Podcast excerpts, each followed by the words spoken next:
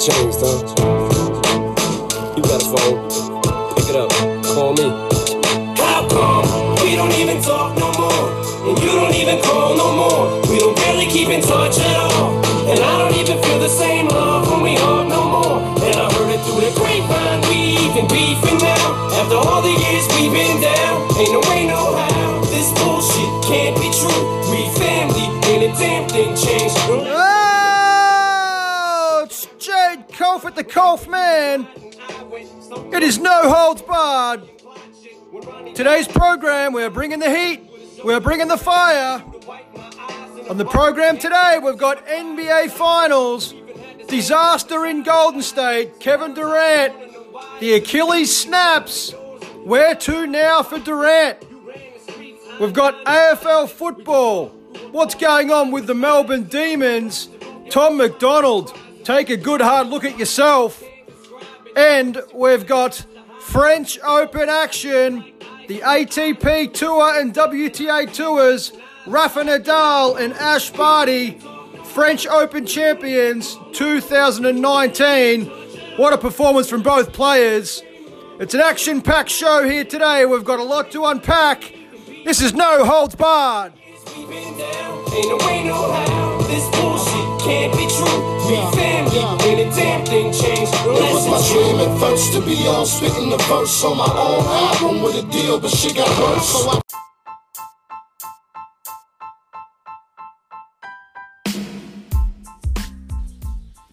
And we are back. Jade Culph at the Culph Man, No Holds Barred Sports Podcast. We're going to jump straight into the program today because we've got a lot to get.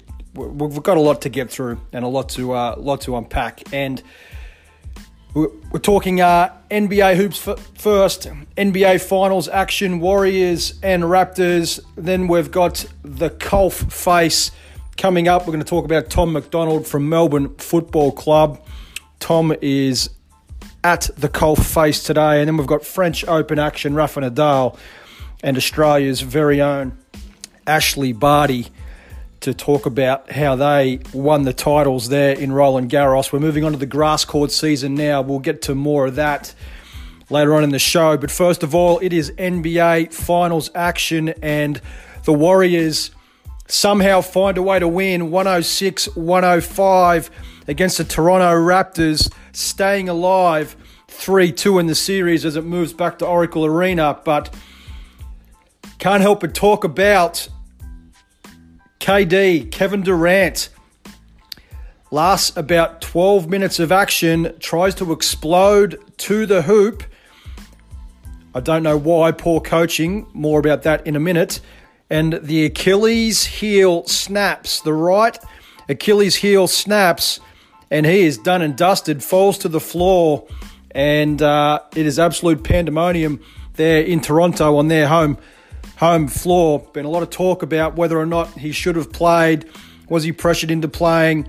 Um, the Golden State Warriors forcing him to play. Listen up here, folks. Nobody forced Kevin Durant to play. Nobody forced him to go out there on the court, and as an athlete, you know your body better than anybody else. And it's simple as this, people. Athletes always play hurt. Take a look around at any pro athlete as the season goes ahead. And if you're a part of a team, you're a part of a, a winning team or a winning culture, um, you're going to play hurt. You're going to play sore. Take a look at the the Warriors' entire lineup. They're all banged up.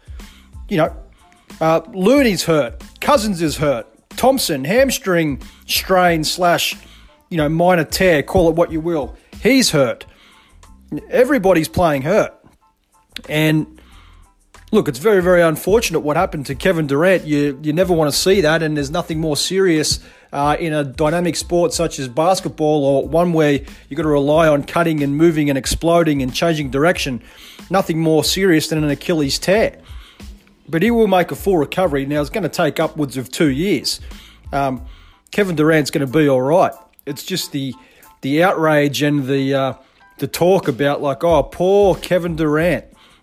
You know,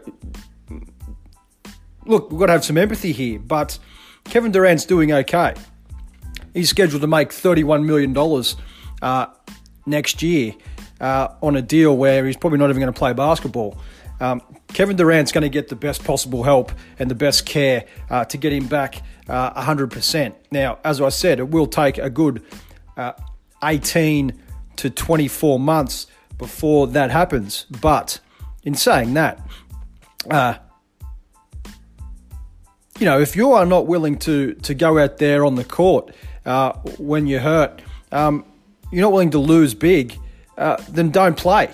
And Kevin Durant, he made the decision to go out there, uh, whether or not he was advised to or not. There's been talk that, um, you know, some of the people around him advised him not to play because he wasn't ready. Um, look, at the end of the day, uh, Durant has to make the decision himself. And it, it could have happened at any stage, but because of this happened uh, when he was out uh, for a good four or five weeks prior to this, uh, it looks really bad. Now, in terms of what was he doing, exploding to the hoop, you know, thirty feet away, trying to cut and make a, a dynamic and explosive move. That was probably poor, um, poor coaching. Surely Steve Kerr says, we only want you in uh, low post situations and we only want you catch, catching and shooting. Um, you know, to have him thirty foot from the hoop exploding uh, to the rack doesn't look good. That was the first thing that I thought of when he went down. Uh, That was probably the only thing that uh, I can be critical of for the Golden State Warriors. Um, but that's just speculation as well. It could have happened at any time uh, uh, during the season. Um, we've seen it. We've seen it before. But the bottom line is you play hurt on teams that matter. You play hurt on teams that are going to win the title and win the championship. You play hurt on teams that that are a dynasty. That's why you are a dynasty, because you overcome adversity and you overcome uh, tough times and you overcome three one deficits. You overcome. You are an overcomer. And Kevin Durant went out there because his team needed him. They were three one down, and even if he wasn't feeling one hundred percent, he felt like he could, could contribute. Now, he scored, what was it, twelve points? Uh, in about ten minutes of action, uh, he was contributing.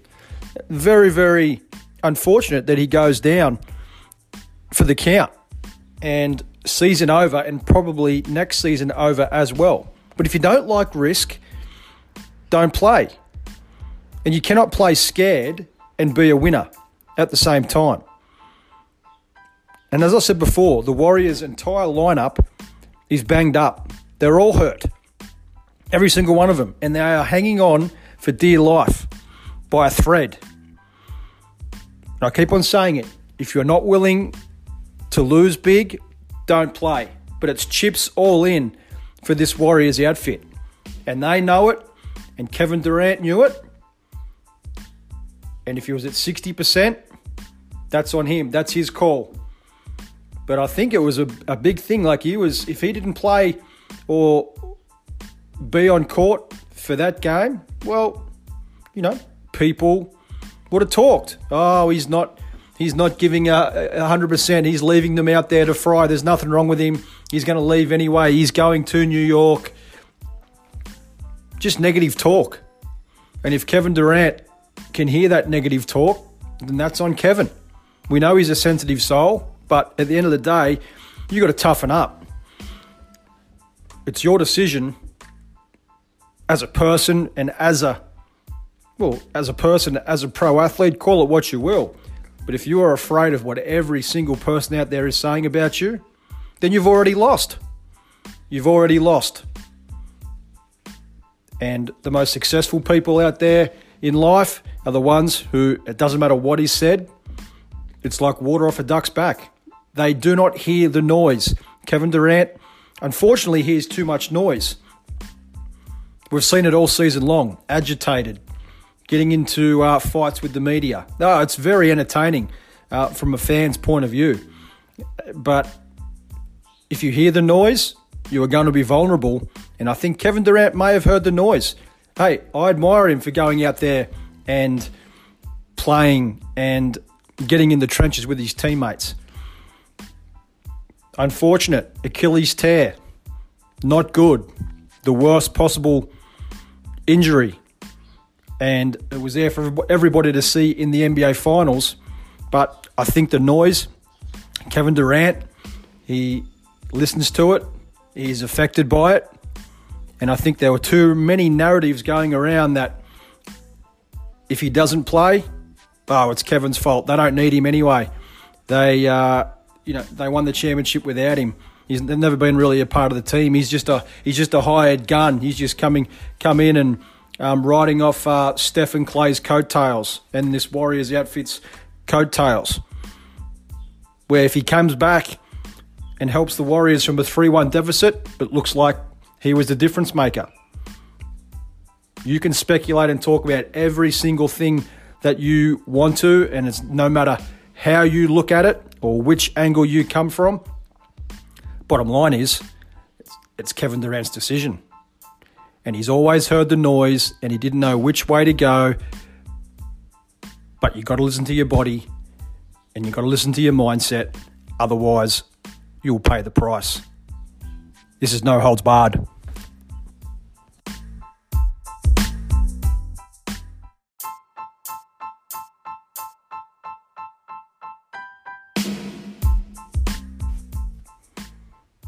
Yeah, said it before.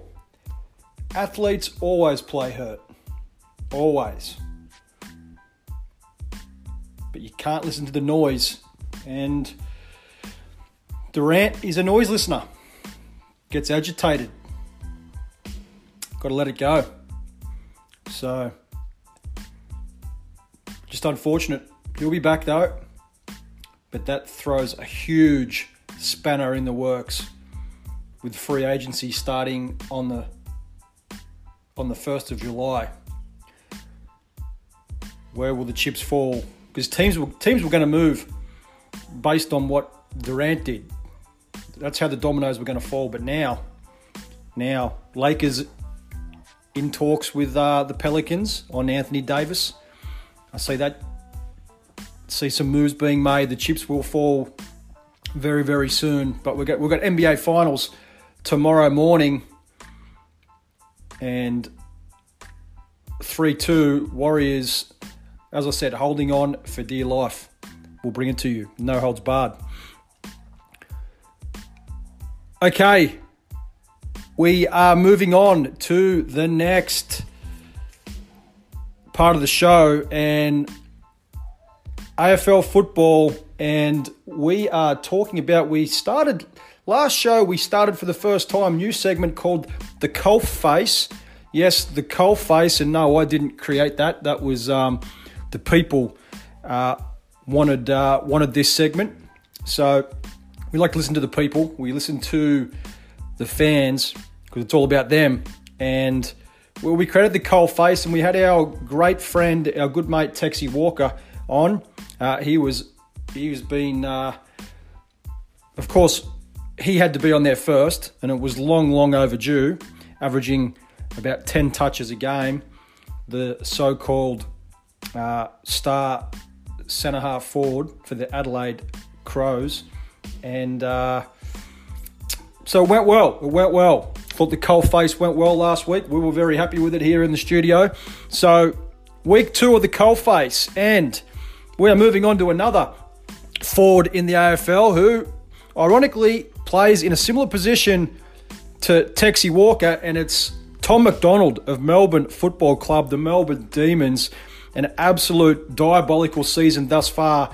Preliminary finalists there last year in the A F L, and they are, I'd be very surprised if they took part in finals this year, and they have been somewhat embarrassing. Uh, for lack of a better phrase or lack of a better term. And uh, Coach Simon Goodwin, I think, is, well, his press conference is starting to look a little bit uh, a little bit awkward.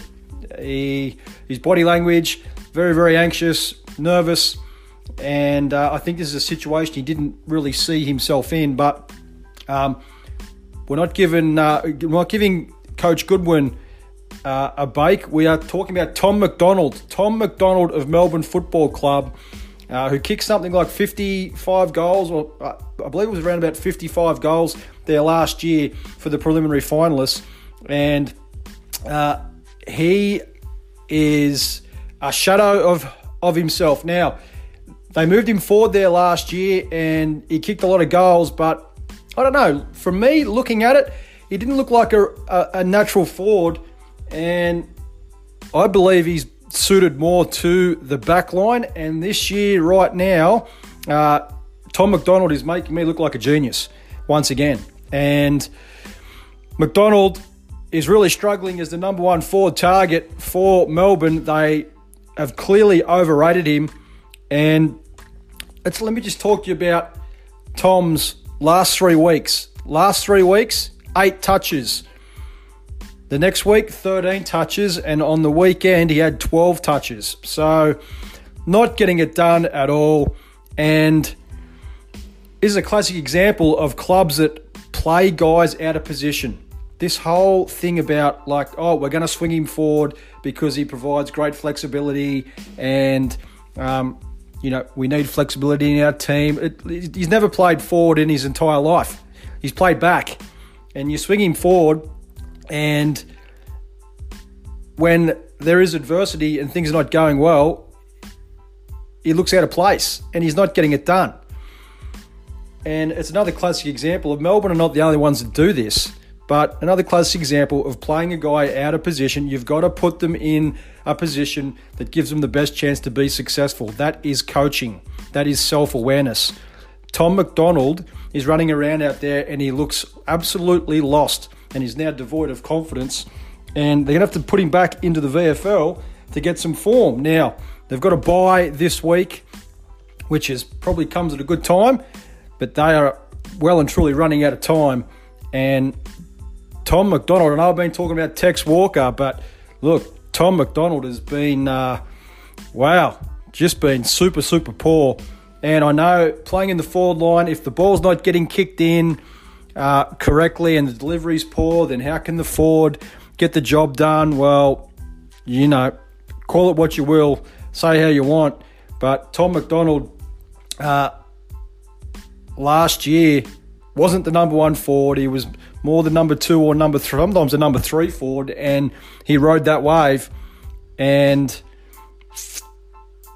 it doesn't look good now for Melbourne Football Club. And Tom McDonald, he is our second winner of the Coalface. And just so you're aware, you don't want to be on the Coalface. It doesn't, it's, you're not winning if you're on the Coalface. You are struggling. But it's the segment that the people want.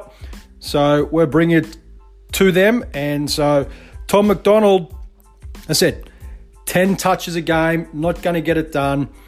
Uh, needs to uh, they need to plug him back into the into the back line, keep him back there, because he is not a forward. He is far from a a uh, impact forward in the A F L. That was fool's gold. What uh, what they uh, saw last year from him. And he has fooled the coaching staff, and now the coaching staff are fooling themselves by playing him in the forward line. And that is today's Coalface. This is No Holds Barred.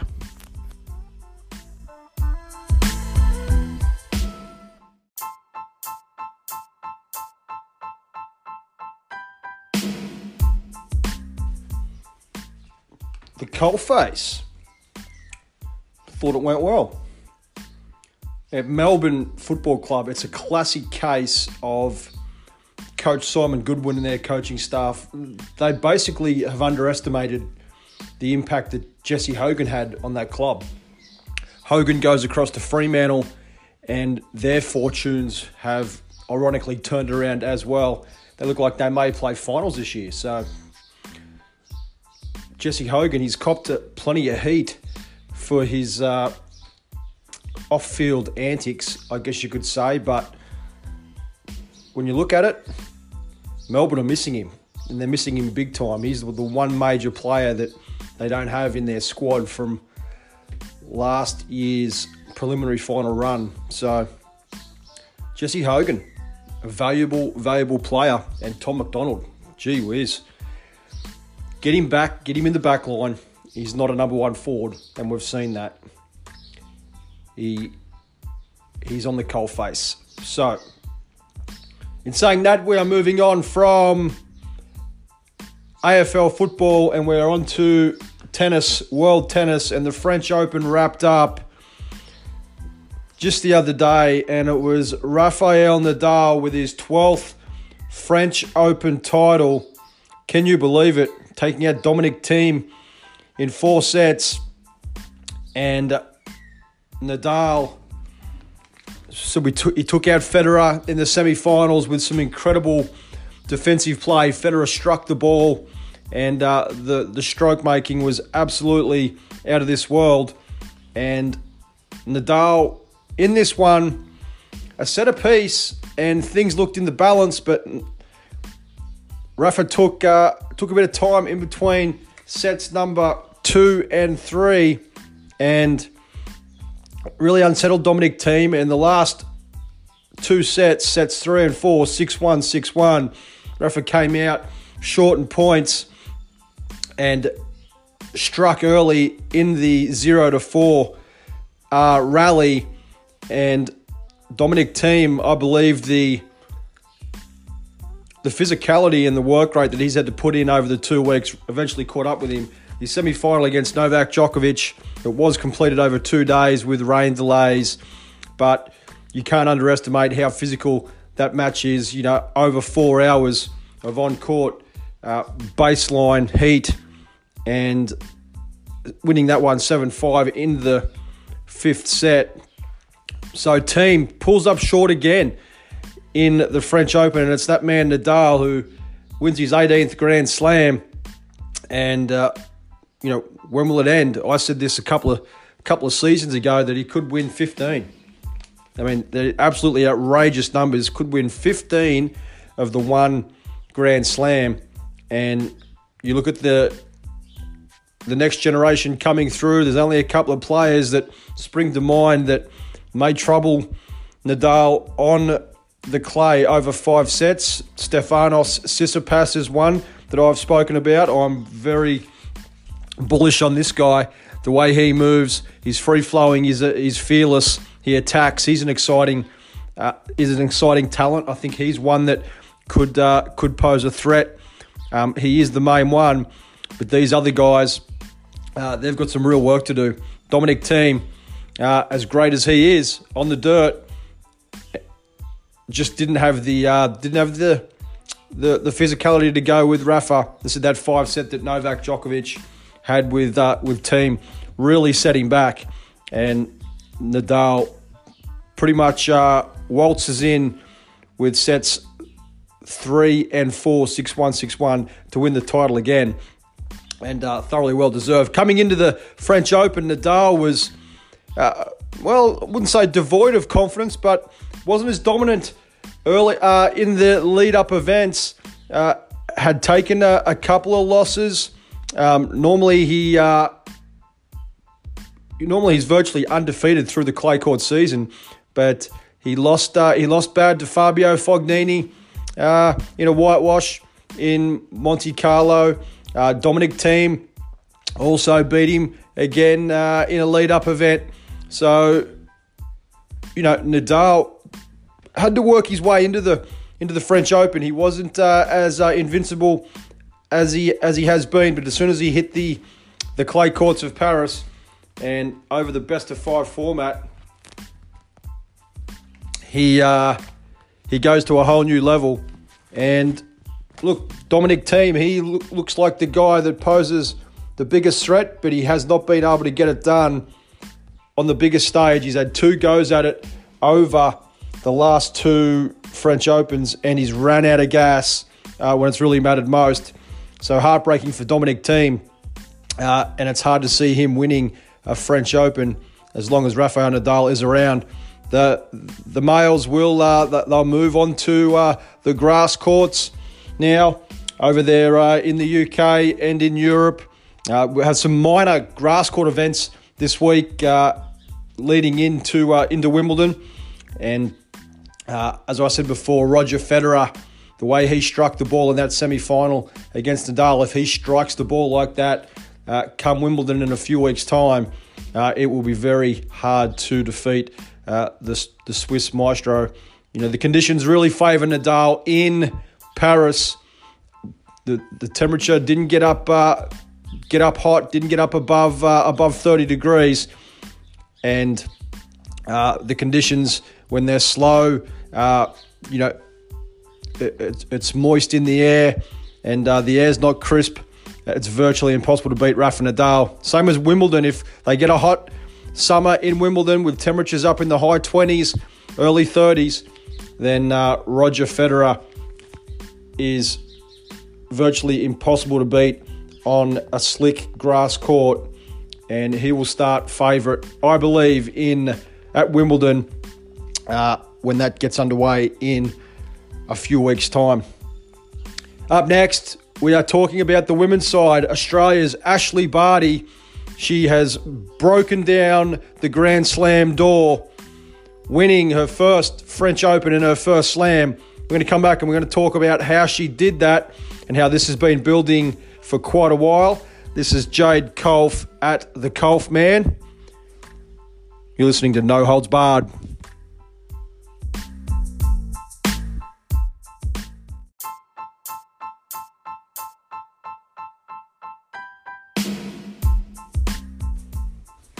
Oh, we're back in the studio. No Holds Barred Sports Podcast.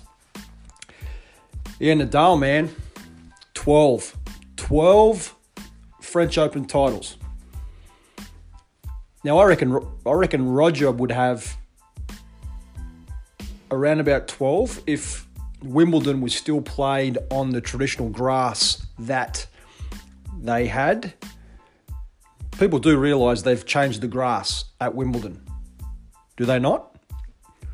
They've changed it to, it's a different kind of grass that packs down harder so the ball bounces higher. So it plays more like a really fast hard court than it does a traditional grass court. So it brings guys into the equation, such as those baseline players like a Nadal, Djokovic, that kind of thing. So if it was played on the traditional grass that Pete Sampras played on, Roger, I don't think he would have lost a match at Wimbledon. Because you just just serve and volley, coming to the net, attacking play, it rewards that. But they were interested. The tour wanted more rallies. They wanted more uh, interaction with the spectators. So changed the conditions. Moving on, women's French Open. Ashley Barty wins her first French Open championship, and she does it in style, and she does it comfortably, and she didn't have to play any of the big guns in the draw. The draw opened up wide open for the young Australian. She was due to play Serena Williams early on, did not have to do that. She was due to play Naomi Osaka. She was gone, did not have to do that. And Simona Halep crashed out in the quarterfinals. So the semi-final matchup with Halep, she did not have to face her either. And she walked to the title, her maiden Grand Slam title, winning the French Open. And this had been building for a while, and we had spoken about this. I had covered this earlier on. She won the title in Miami, the Miami one thousand event, and I felt that a possible Grand Slam title. After seeing her perform in the Australian Open in Melbourne, I thought the writing was on the wall. I thought it was only a matter of time, and I actually predicted her to win Wimbledon this year. Didn't see uh, the French Open uh, coming first.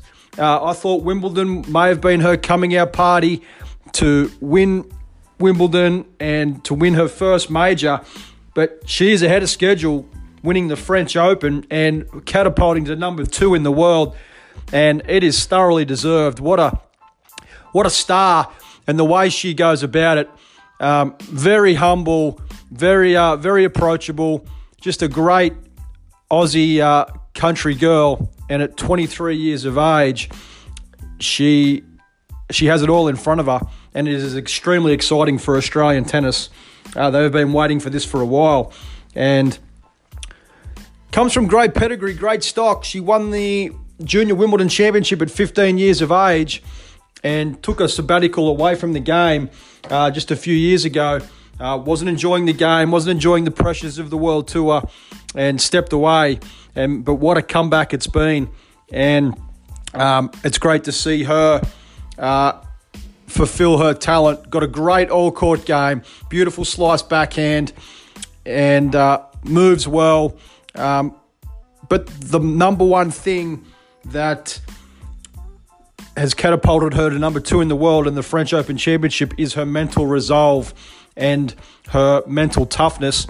She was in a bit of trouble in that semi-final, uh, down a set and three love, but uh, reeled off the next five straight games in that one and winning six three in the third set. But it's her confidence in herself, her self-belief, her mental resolve, uh, her maturity that has separated her from the rest of the pack, and her confidence and self-belief now. She's won more matches on the women's tour this year than anybody uh, on the tour, and this is going to continue. I said here a little while ago, she is a future number one player in the world, and she is knocking on the door, and it is incredibly exciting and thoroughly deserved. The final was a little bit of a fizzer, um, a six one, six three scoreline, but going into that match there, Uh, against her surprise, uh, the, the surprise nineteen-year-old uh, Czech opponent.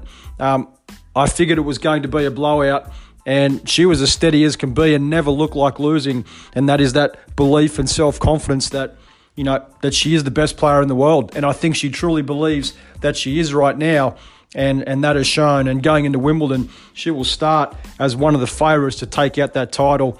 And it's the situation where the floodgates have opened.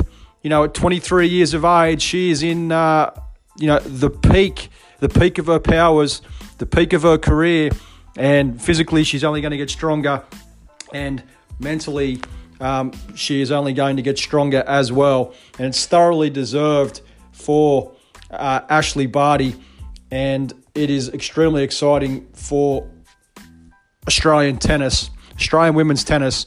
And when they were dropping like flies, all the big guns, uh, she stood tall, because she could have crashed out as well.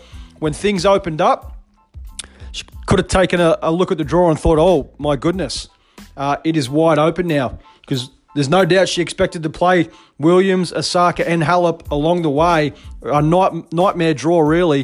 But when it opened up, you can go one of two ways. You can look at it and go, oh, geez, uh... I'm excited. Uh, I haven't got any of these ones to play, and you've got to cash in on that. You have got to cash in on that situation. Or you can take a look at the draw and go the other way and, and go the negative way and say, oh, geez, the pressure has just gotten higher because I've got a, a free path, so to speak, to the French Open title. But she handles the pressure, and uh, it comes down to that self-belief and the mental toughness and the confidence in her own ability, and she never looked like losing it. Uh, a bit of a, a bit of a, a bit of a roadblock in that semi as she went down three love, but after that it was one way traffic. And Ashley Barty, the two thousand nineteen French Open champion, and I'm telling you now, people, there will be more. She will be a multiple Grand Slam winner, both in singles and doubles. And that just goes to show what uh, what an athlete and what a talented player that she is. So get behind her, Ashley Barty. Congratulations, and look forward to seeing how she goes there at Wimbledon. She will start one of the favourites. Future world number one, mark my words. This is Jade Culph at the Culph Man. We'll be back after the break to talk a little bit of N B A Finals, Game Six, what to expect. It's coming up. We'll talk to you then.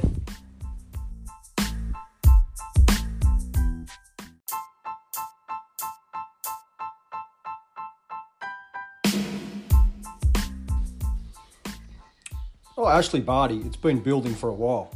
It's no surprise from my end. No surprises at all. Number two in the world. That's, I said top five very soon, so right on track, right on track. I was spot on the money. We're back. N B A Finals, Game six. No Kevin Durant. Kevin Durant out. We know that. Achilles. He's having surgery in New York to repair that Achilles.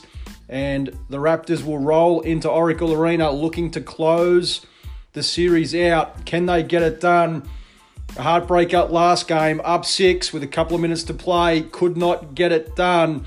And interesting to see how this one pans out. I think the Warriors find a way again, and we go back to Canada for Game seven. A lot of people talking about they see the Raptors uh, closing it out here in this game. Uh, look, the home court advantage obviously hasn't done anything at all uh, in this series. The Warriors yet to yet to win one on their home floor. So, uh, you know, when you take a look at it, uh, you can go one of either both ways. I think, uh, I think with Thompson and Curry at home, I think they find a way. I think they they show some championship pedigree and they show some fight again, and they go back to Canada. And would love to see it go back to Canada because I think a game seven, a game seven. would add plenty of drama to an already incredible series where there's been heaps of things going on. And look, uh, Leonard, I thought when he scored ten quick points in about three minutes, I thought he was single-handedly going to get them over the line, but couldn't get it done.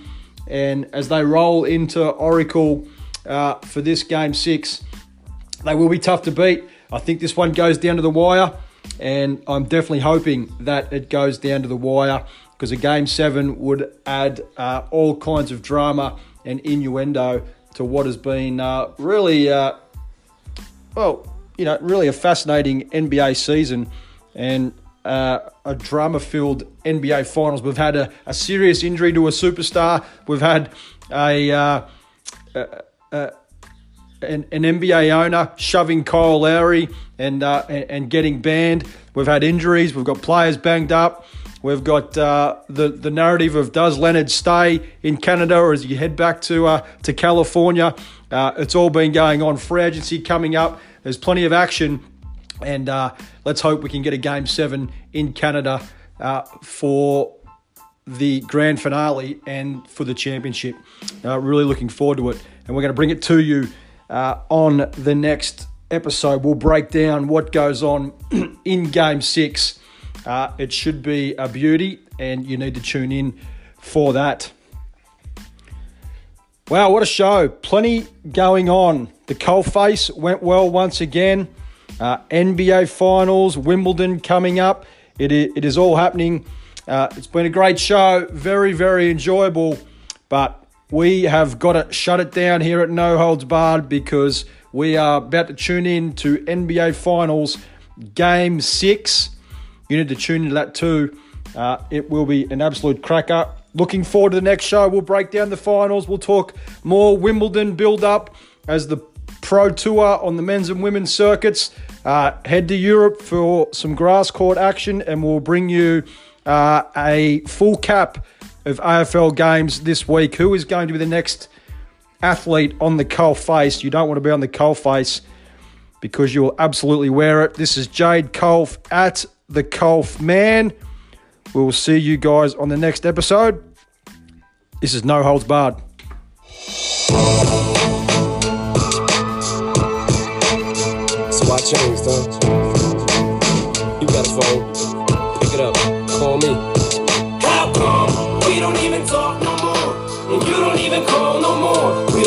Keep in touch at all, and I don't even feel the same love when we hug no more. And I heard it through the grapevine, we even beefing now. After all the years we've been down, ain't no way no how. This bullshit can't be true. We family, ain't a damn thing changed unless it's so young, so full of life and vibrant, side by side wherever you was riding, I went so close, almost on some Bonnie and Clyde shit. When Ronnie died, you was right by my side with a shoulder to cry and tissue to wipe my eyes. In a bucket to catch every tear I cried inside it. You even had the same type of childhood I did. Sometimes I just wanna know why is it the juice that came to yours and mine I survived it.